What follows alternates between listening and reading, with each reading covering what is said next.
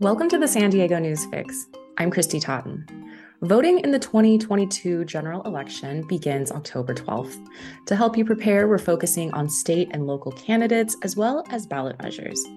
There are two candidates on the November 8th ballot running for San Diego County Supervisor, District 4, which includes Clairemont, Linda Vista, Hillcrest, North Park, La Mesa, Lemon Grove, and many communities in between. Democratic incumbent supervisor and educator Nathan Fletcher is challenged by Republican small business owner Amy Reichert.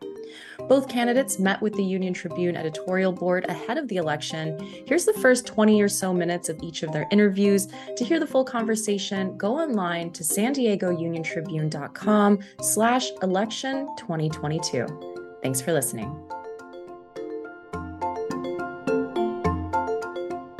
Okay, today the San Diego Union uh, Tribune editorial board is joined by the chair of the County Board of Supervisors, Nathan Fletcher, who's seeking reelection. Um, thanks so much for joining us today. Yeah, thank you all for having me. I appreciate it. And I actually want to start with um, another uh, uh, campaign. I know you and I have talked about this before, but I wanted to ask you in this setting about your endorsement for Kelly Martinez, sure.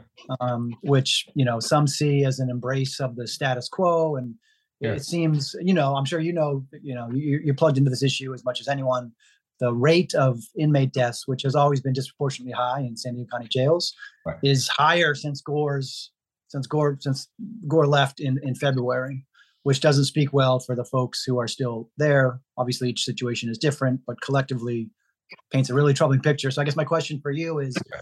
What did you see in, in Kelly Martinez that you decided to endorse her so early, and um, what was that the right call given everything that's transpired since you made that endorsement? Yeah, I mean, I think one, it, I, I, think it's it's patently unfair to ascribe frustration with Bill Gore onto someone who who worked there. Um, I, you know, they are two fundamentally different people, and Kelly Martinez has not been the sheriff uh, for the last decade, and uh, she's been in the sheriff's department, but she hasn't been the sheriff. And and you know, Matt, I think my experience uh, dealing with Bill Gore in the jails and my experience dealing with Kelly Martinez when she was in a position to do things demonstrated their fundamentally different approach and i think provides all the justification for why i think she's the person who should be the next sheriff.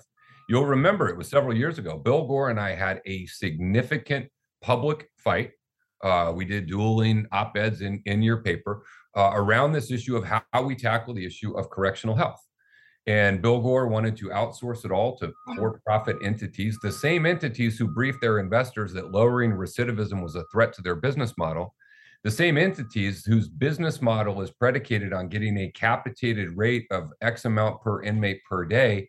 And then the financial incentive to pay back their shareholders is to deny them care and services because that increases their profit margin. It's a, it's a model that's fundamentally broken. And we lost years of progress because Bill Gore refused to sit down and say there is a better way that we can handle the health care, the mental health, the substance abuse treatment, and the physical health uh, of folks who were who were in our custody. Uh, that played out. Bill Gore ended up having some problems with his outsourcing because he didn't follow meet and confer type laws, and then he put Kelly there to say, okay, whatever, do figure out a different way. And Kelly came in and we worked out a different way. You know, we moved forward with a massive expansion of social workers in our jails, of drug and alcohol treatment clinicians in our jails, the sheriff's department under Kelly pushing and prodding when she got in a position to have some authority there, actually got them to move forward on medication for addiction treatment. They put in place a whole series of, of, of efforts to lower the suicide risk in our jail. Now, none of those things are gonna are gonna be implemented overnight. You don't take a jail that's got a 40 or 50 year kind of legacy problem and change it overnight. But Kelly is the one who actually came forward and stepped forward and was able to get those changes uh, put in place. Now, we remain very concerned about the situation we face. Now, I would say, Matt, that the, the largest number of deaths previously was suicides. Uh, those numbers have come down dramatically. But as those came down dramatically, we've seen a rise in fentanyl that is not just impacting San Diego County jails, but jails all the way across this country. And now we're taking action to try and get that under control. We've had to, per the state auditor, right? State auditor said you have a physical infrastructure in your jails that creates a problem. And so we are investing in new facilities, not to increase the, the number of cells, but to increase these jails were not designed to provide healthcare services. They weren't designed to provide mental health and drug treatment services. Uh, I think you'll see us in the coming months really explore investing in correctional health uh, in a way where, where folks can can can be provided better treatment and outcomes. Um, but you know, I thought Kelly was was the was the best uh, available choice uh, that we had, and I'm I you know I stand by my endorsement of her. Um, elections are a choice. It's a choice between available candidates who are there, uh, and I think as we sit here today, I think Kelly is clearly the best choice um, as we move forward. But again, you know, it's not fair. You know, some of y'all were around when Doug Manchester ran the UT. I don't think you're all Doug Manchester you know it's not fair to ascribe an individual who works in an entity for everything that that person did kelly's approach on the jails has been fundamentally different uh, and and she's been willing to engage and work and, and we meet regularly and we work through these issues um, and so I, I, think she is the, the, the best candidate we have for sheriff and and uh, i'm proud to support her quick quick follow-up question on that what will your relationship be with whoever the sheriff is yeah. Next, you're going into budget season right traditionally the supervisors have had deference to the sheriffs, which obviously is an elected official. Yeah. It has their own budgetary powers. But a problem is a problem. And we saw you take some action fairly recently to yeah. say we need to do some different things. So we're going to try to have some solutions. And that was, you yeah. know, read by me and others as the supervisors taking more of a heavy handed role. Was that a one off or do you envision that well, being more big footed in the, in the, in the years ahead or what? I mean, I'm a collaborative person. I, would much rather work together uh, you know, in, in, a way to try try and get the outcome. But I think what we can't do as a board is is not allow things that we think are important to be addressed. Um, and so, you know, I wanted to get along with Bill Gore when he was here, and I tried to get along. But you know, we had real differences on carotid restraint. We had differences on what he was doing in the jails. We had a, a series of differences. And at some point, you just can't sit by and watch things that, that you think need to be addressed not be addressed one of the things that I think is is perhaps most uh, underreported or least known is is the the unique nature of sheriffs in California. Uh, sheriffs have constitutional power that is embedded. Um, you know, when I thought we need to get rid of carotid restraint, I could have five votes to say get rid of carotid restraint, and all I could do was encourage the sheriff to do it. You can't change their policies, their procedures, their tactics.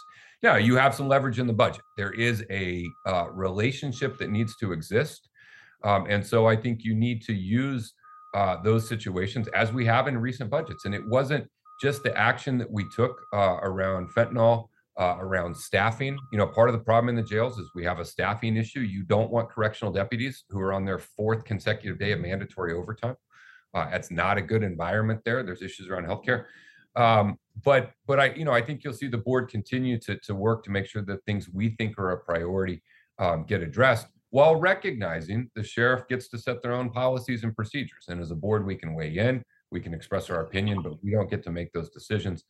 Uh, but I think the budget will continue to be a place, as we have in recent years, uh, where the board exercises what it thinks the priorities need to be um, and where they need to go. And, and we're certainly going to continue to do that. But Matt, I will tell you, it is much better if you have a partner in the sheriff's department who wants to work with you right? Instead of, of me and Bill Gore yelling at each other forever about fundamentally different models, Kelly Martinez sits down and says, okay, how do we do this? How do we create correctional health? How do we invest uh, in getting the best outcomes? You know, how do we do it? Um, and that's that's what I've seen, and that's certainly what what I would expect um, from uh, from Kelly Martinez if she's elected to her own term. Just to a very related question having to do with uh, uh, the role of Democrats deciding that Kelly Martinez was a good candidate to, to bring up. In 2009, Sheriff Kolender essentially picked Bill Gore to replace him. In 2016 or 17, Bonnie Dumanis essentially picked Summer Stephan to replace her. And so this isn't quite as cut and dried. But when you have this spectacle of Democrats behind the scenes uh, convincing Kelly Martinez to switch her party and to run for office when she heretofore had not seemed to have much political aspirations at all. It gets to the issues raised in 2009 and 2016 about people behind the scenes kind of manipulating the process and not in an open way. And I get what your point is about having concerns about uh, about Gore for sure. But why wouldn't Democrats be open about the reservations about Dave Myers? Juan Vargas told me on the record that there was essentially a, a, group of Democrats who worked to put forward a different candidate because they just didn't trust Dave Meyer.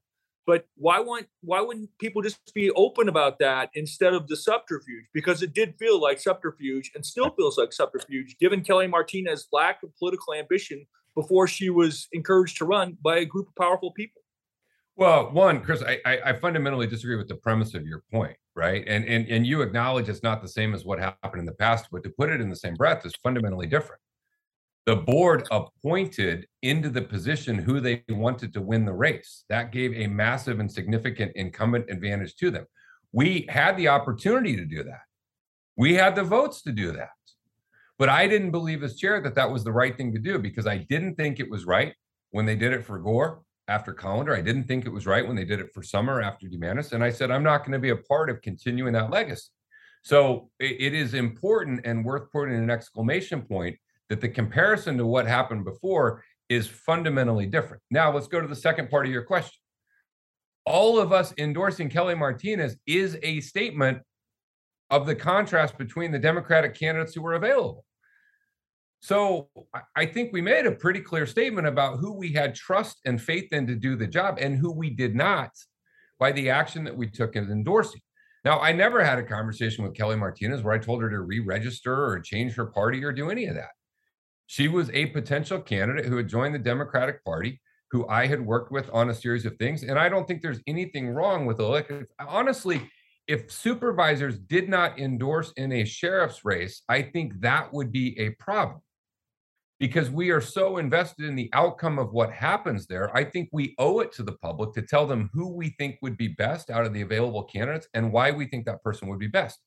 Now, if you want me to run around and just drag other people who are running for office, and well, then some people choose to do that. I chose to express my support for Kelly with an understanding of who the candidates were. Uh, I was not shy or bashful in my support of her. Uh, I, you know, acknowledge she's not a, a a professional politician who runs for office across the thing, but she is a very good person and she's very committed to having a good sheriff's department. Uh, and so I, I think she she is the best candidate. And I don't think that there's anything uh, underhanded about elected officials endorsing who they think would be the best person. Uh, and we did it very transparently. I didn't hide my endorsement. I didn't shy away from talking about her. I've never shied away from answering your questions or anyone else's questions about why I support her or why I think she would be best. So I just disagree with with the premise. I think there's a lot of history as it relates to the sheriff's department. I think there's a lot of history as it relates to board picking people, uh, and I think in some ways that's clouding uh, some of what we actually did versus what we didn't do. And I think that there is a rightful spotlight and focus on the sheriff's department and the situation in the jails. I think that is appropriate and that is needed. It is very critical. Uh, and the public has a right to demand and expect better from the conditions in our jail. Uh, and I'm certainly committed in my role to achieve that. And, and I know that Kelly is as well. Thanks. Yep. Just one little follow-up question there. Is there dialogue between you and her every single time an incident happens? Because they're still happening. It hasn't stopped. Yeah, we, we look at every every incident that comes in and we we review every one that comes in. And you know, Laura, they're, they're not all the same. Uh, and and they're they're very different. Um, and never excusing, look, we don't want any deaths in our jail system. Um, you know, you have that many folks, you know, in custody, you are going to have some things going wrong. But the conversation around each one is what could we have done that would have prevented this? You know, what different thing could be in place uh, if we had an actual Department of Correctional Health where folks could go and stay in a secure environment and get better, would that have done a better outcome? Uh, you know, we've had challenges on uh, building out the the workforce component. Hiring behavioral health workers is very challenging right now. Uh, hiring folks who want to do that work in the jails is very challenging right now. So we're you know we're working around those. But every every time that there is a death in jail, there is an assessment made, and a question of is there something was there something that should have been done that wasn't done, or is there something that we could put in place to to try and uh, alleviate them. And and you know we work real really hard to try and do that. Care courts has passed and will be rolled out locally, you know, there's some fear it's going to put more pressure on an already strained system. So my question is, is San Diego County prepared for that? And and what is the plan to roll it out? Yeah, well, we're not today. Uh, fortunately, it's not in place today. Uh, you know, we've got probably about a year, uh, Christy, before it comes in. And you know, I, I want to put care court in just a little bit of, of context. Look, I think it's good. Uh, I think it's an appropriate tool. Uh, I think it is a needed tool, but I also don't want to oversell this. And I've been very clear about this from the very beginning. Care court is not going to unilaterally, singularly solve every problem that we face with folks who are unsheltered or struggling. Uh, we, I think it will primarily apply to, to some number of the folks who are suffering from schizophrenia. Uh, probably most likely is where we'll see it. But we don't yet know how many referrals will be made. We don't yet know how the court uh, is going to process through or, or what that will be. But at its core, Christine, I think this is the most important point. Care Court is going to force a prioritization of limited resources. Uh, and I was very clear in conversations with the, with the governor and legislators and others. You know, we have a shortage of available services today for, for behavioral health. Now, what we're doing is making a prioritization to say these folks are going to be the highest priority. But until we can implement all the things we're doing around workforce and building out of services, there will be a little bit of robbing Peter to pay Paul. Uh, now, we prioritize on a daily basis. There's almost no issue I face on a daily basis where I have a surplus of resources to tackle a problem. There's usually some scarcity, and so I think it's it's an appropriate step uh, that we can take. And I think we need the pressure. You know, for folks who come out and say, "Well, we're going to be overburdened," well, what is the option? The option is leaving people on the streets and not trying. And whatever we do around Care Court and whatever resources we dedicate to getting services in place for these folks, and however many of these folks get in and get help, it will not be perfect. But will it be better than if we hadn't done it? 100%. Without a doubt, it will be better than had we not done it.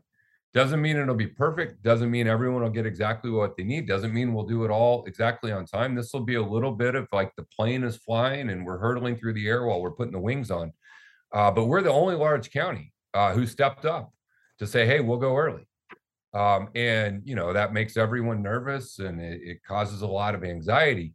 But I feel an obligation to the people of San Diego to say we're doing everything we can. We're making ourselves as uncomfortable as we possibly can be. We're not afraid to lean into these things. We're not afraid to go first. We're not afraid to stumble a little bit because at the end of the day, more people will get care and their lives will be better because we chose to go first, because we started making the initial investments. And then a whole bunch of other counties can learn uh, from what we do. And they may have a smoother time, but they'll be behind the curve and, and a few of those lives won't be touched. So it is going to be a challenge. I acknowledge that. It is uh, risky in embracing it and saying we're going to go first. Uh, but you know, in in the the short time I'm going to be, you know, in this seat, whether it's four years or if the voters want me for four more years, I think every day about how we move with a sense of urgency. I'm not afraid to take risk. I'm not afraid to fail. I'm not afraid to try things. Uh, and this is a tool that can potentially save someone's life. And if there's one child who gets in a better condition and goes back to their family and lives a productive life, then I'm willing to take the risk uh, for it not being perfect.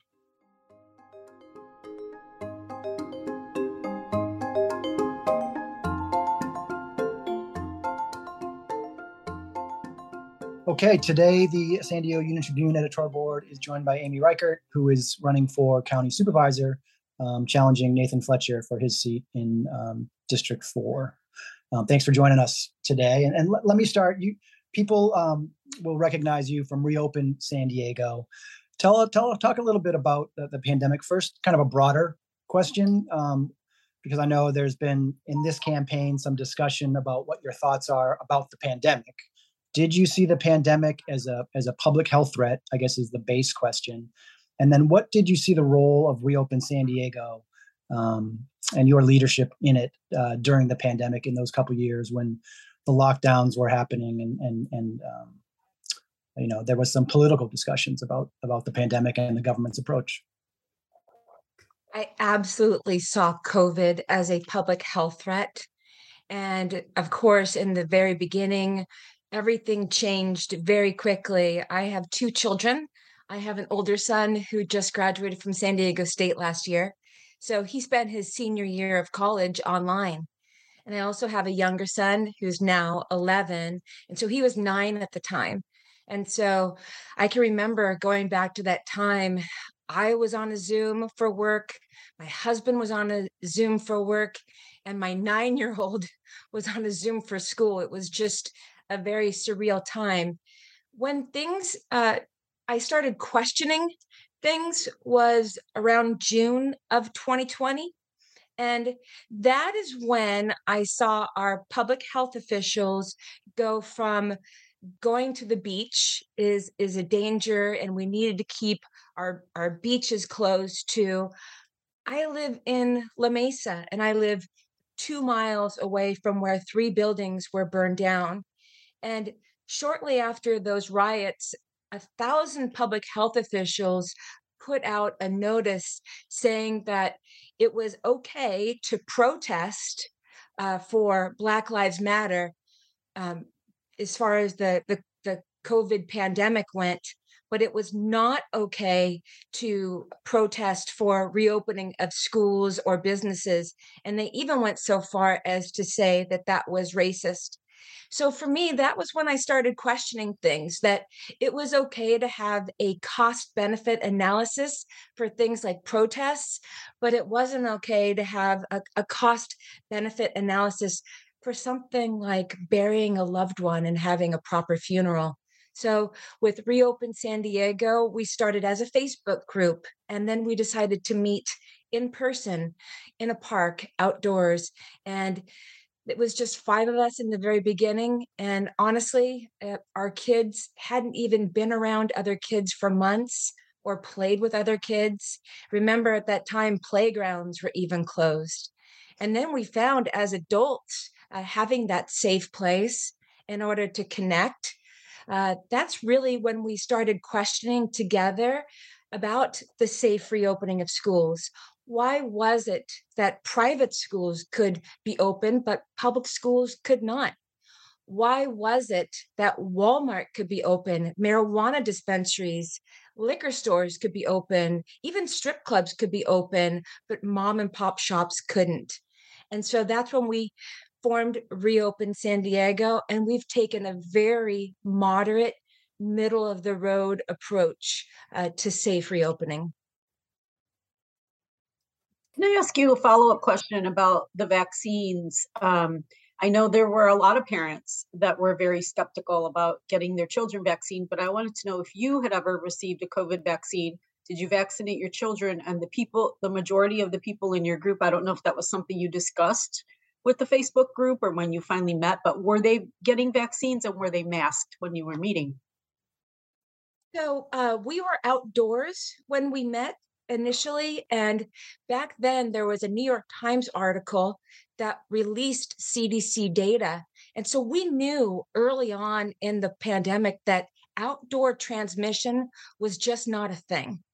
And so wearing masks outdoors, according to this New York Times article, and I'm happy to, to find that and give you the source, that, even the World Health Organization, they were never able to link any case that was from outdoor transmission. And of course, what we knew was it was sustained face to face contact that uh, was uh, what really was um, something that increased somebody's exposure to COVID. I personally have never had COVID.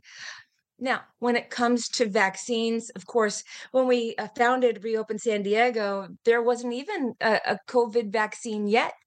We just wanted to get our kids back in school. Now, later on, uh, we did take a stance uh, for it to be a choice. We didn't think that it should be mandated. We didn't think that somebody should lose their job or their livelihood over it. Now, me personally, I have had every single vaccine, and so have my children. Uh, they've been fully vaccinated. When it came to the COVID vaccine, I just took a very practical uh, stance. Maybe you would even put me in the camp of vaccine hesitant I had questions. I'm a state licensed private investigator. I've been an investigator in California since 1999. And so, one of the things that I really wanted to know before taking it was to see some long term studies and for me to do my own cost benefit analysis. And we can all go back to that time initially when they were saying if you get the vaccine you you can't you won't be able to get it and you won't transmit it. My opponent even tweeted that. My opponent said uh, the vaccine has a 99.9% efficiency rate, efficacy rate. And then he just said, So go get the vaccine. Well, as an investigator, I found that number a little bit exaggerated. And I also just wanted to see some long term data. So, just so you know, I'm 54 years old. And when I looked at my cost benefit analysis, I realized that if I got COVID 19, that I would, according to statistics, I would be fine. Also, I knew that, and of course, this is now something everybody knows, as the CDC announced this year, that COVID, that the vaccine does not prevent infection, nor does it stop transmission. And so it was a personal choice for me. And it's sad to say how much uh, people who merely had questions uh, were made out to be the villains. Uh, we were called all kinds of horrible names by my opponent. Specifically, we were called murderers. We were called unpatriotic. And now, with the latest CDC guidelines released August 11th, it's really clear when they just said now the vaccinated must be treated the same as the unvaccinated. And so that's all we ever asked for from the beginning was to be treated the same. And that's my viewpoint. So Amy, just to be clear, you said you you and your children were vaccinated, but you're talking about different vaccines. So you've never been vaccinated for COVID nor your children. I just want to make that clear. Yes. And I'm going to say something controversial. Uh, it's really going to be a stretch for me to accept that what uh, Moderna call a vaccine in history. Have you ever had to take four shots for something in less than a year and a half? And then when you still get the virus, you have to go on a powerful antiviral still. That's hardly a vaccine. Well, with the vaccine has been shown to uh, dramatically reduce um, hospitalizations and deaths. So the science that is, is sound. simply not front. true. That is not true in the county. And I'd be happy to provide you with the latest county data. For example, if you can look back over the past couple months, um, and they will report every month. So they'll pre- they'll actually present. They'll say, 15 people in San Diego County died from or with COVID. And then they will report that 11 of those people were fully vaccinated. Fully vaccinated. Also, what we don't know is how many people did get the vaccine, then they got COVID, and then they received monoclonal antibodies or Paxlovid. How can we really say with certainty that the vaccine dramatically reduced hospitalizations and deaths? As we know, our own president, Joe Biden, said, if you get the vaccine, you won't go to the hospital or die. Well, that claim was obviously not true. And people sadly got fully vaccinated and they still went to the hospital and in many cases still died. So I'm going to have to be well, skeptical just, in that, Matthew. Uh, well, just to push back on that, I mean, the, what the situation now is entirely different than it was a year ago. Now, very few people are um, getting hospitalized or died. Some of those, yes, are people who were vaccinated or even who got boosted. But as we're just seeing now, because there's a new booster um, that's designed uh, uh, to offer greater protections, that immunity was waning. Right? I mean, if you if you believe in the science, the science is is is pretty clear. Are there exceptions to to it? And as some cases, as you're saying, sure. But we're at a different stage of the pandemic, um, and and what the vaccination. What do you mean if you believe the science? Because right now, um, so Reopen San Diego just asked a physician, an MD, to testify to the San Diego City Council because right now, uh, throughout uh, in the city, in the county, and the state, there's still a state of emergency over over COVID. And what our medical doctor was able to present was actually what we're starting to see with the COVID 19 vaccine. And I don't want to make this interview all about that because that's not what my campaign is about. I have merely from the very beginning stated that I am a, a free woman and that my livelihood should not be threatened. My job should not be threatened.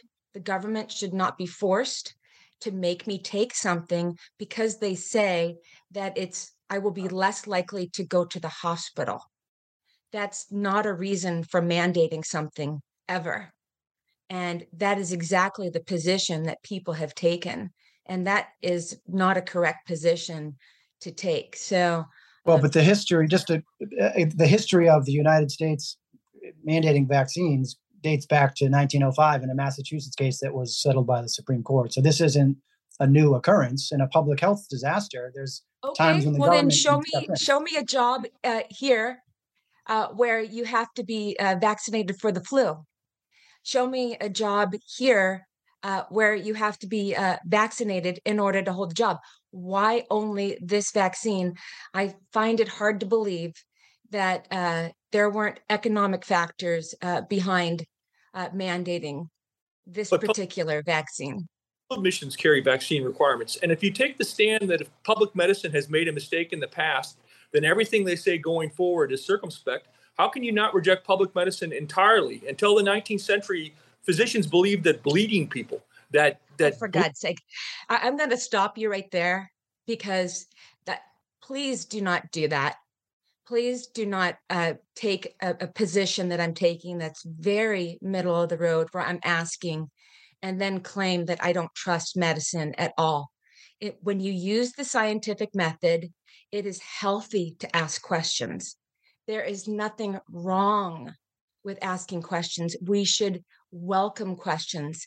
In fact, what you just did there, I'm sorry, but that that was taking it to an extreme and i i reject that kind of dialogue and what you were trying to do there was trying to stop me from expressing a what is a very natural question to ask and whether i should or should not take a drug if it's likely to keep me out of the hospital or not so do you, do you think that COVID vaccine COVID vaccines do not decrease the risk of hospitalization and death?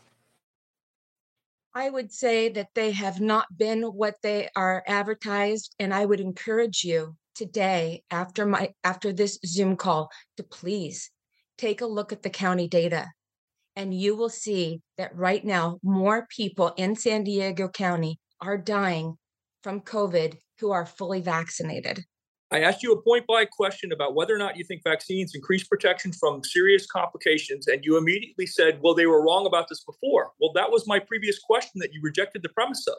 If you say that because people got something wrong, you can't subsequently trust what they say, there is a long history of the scientific method establishing things that work and don't work and don't work. So, unless you believe there's a global conspiracy, the World Health Stats show that the percentage of COVID deaths are overwhelmingly more likely in first world countries than they are, I mean, third world countries than first world countries. So, in the country, I'm going to I'm going to stop you right there. The very fact that you used conspiracy in your line of questioning with me is insulting. And so I'm just going to state it again. I answered your question earlier. Uh, unless and until we can conclusively see that vaccines and vaccines alone were responsible for keeping people out of the hospital and dying instead of just monoclonal antibodies and Paxlovid, I'll be happy to continue that conversation with you. I think that is a good question to ask. They said if you take the vaccine, you won't go to the hospital or die. And then people started going to the hospital and dying. And so there then became a treatment available called monoclonal antibodies, which was made available for free through San Diego County.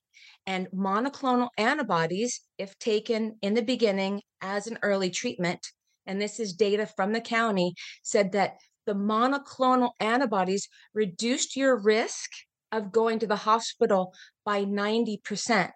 So, unless you can show me actual studies where people took the vaccine, but they didn't take monoclonal antibodies or didn't take Paxlovid, we can continue this conversation. But right now, that data is not there, and no one can tell me that vaccines and vaccines alone uh, were responsible for reducing hospitalizations and death when someone who is high risk despite being fully vaccinated has to have a powerful antiviral or an intravenous monoclonal antibody treatment? I think that's a fair question. But Just- just one last, one last just to be fair- this. Go ahead, Andrew. just to be clear, the numbers from the CDC show that the people who are primary vaccinated and get two boosters, their death rate for 100,000 people is less than 0.4%. For unvaccinated, it's almost 7%. Seven. So in the county, we don't have data for unvaccinated. We've asked the county repeatedly. The only way that the county will present the data at the Board of Supervisors is they will show fully vaccinated and not fully vaccinated. We do not have local dated data for people who are just unvaccinated. Thanks again for listening to the San Diego News Fix. I'm Kristy Totten.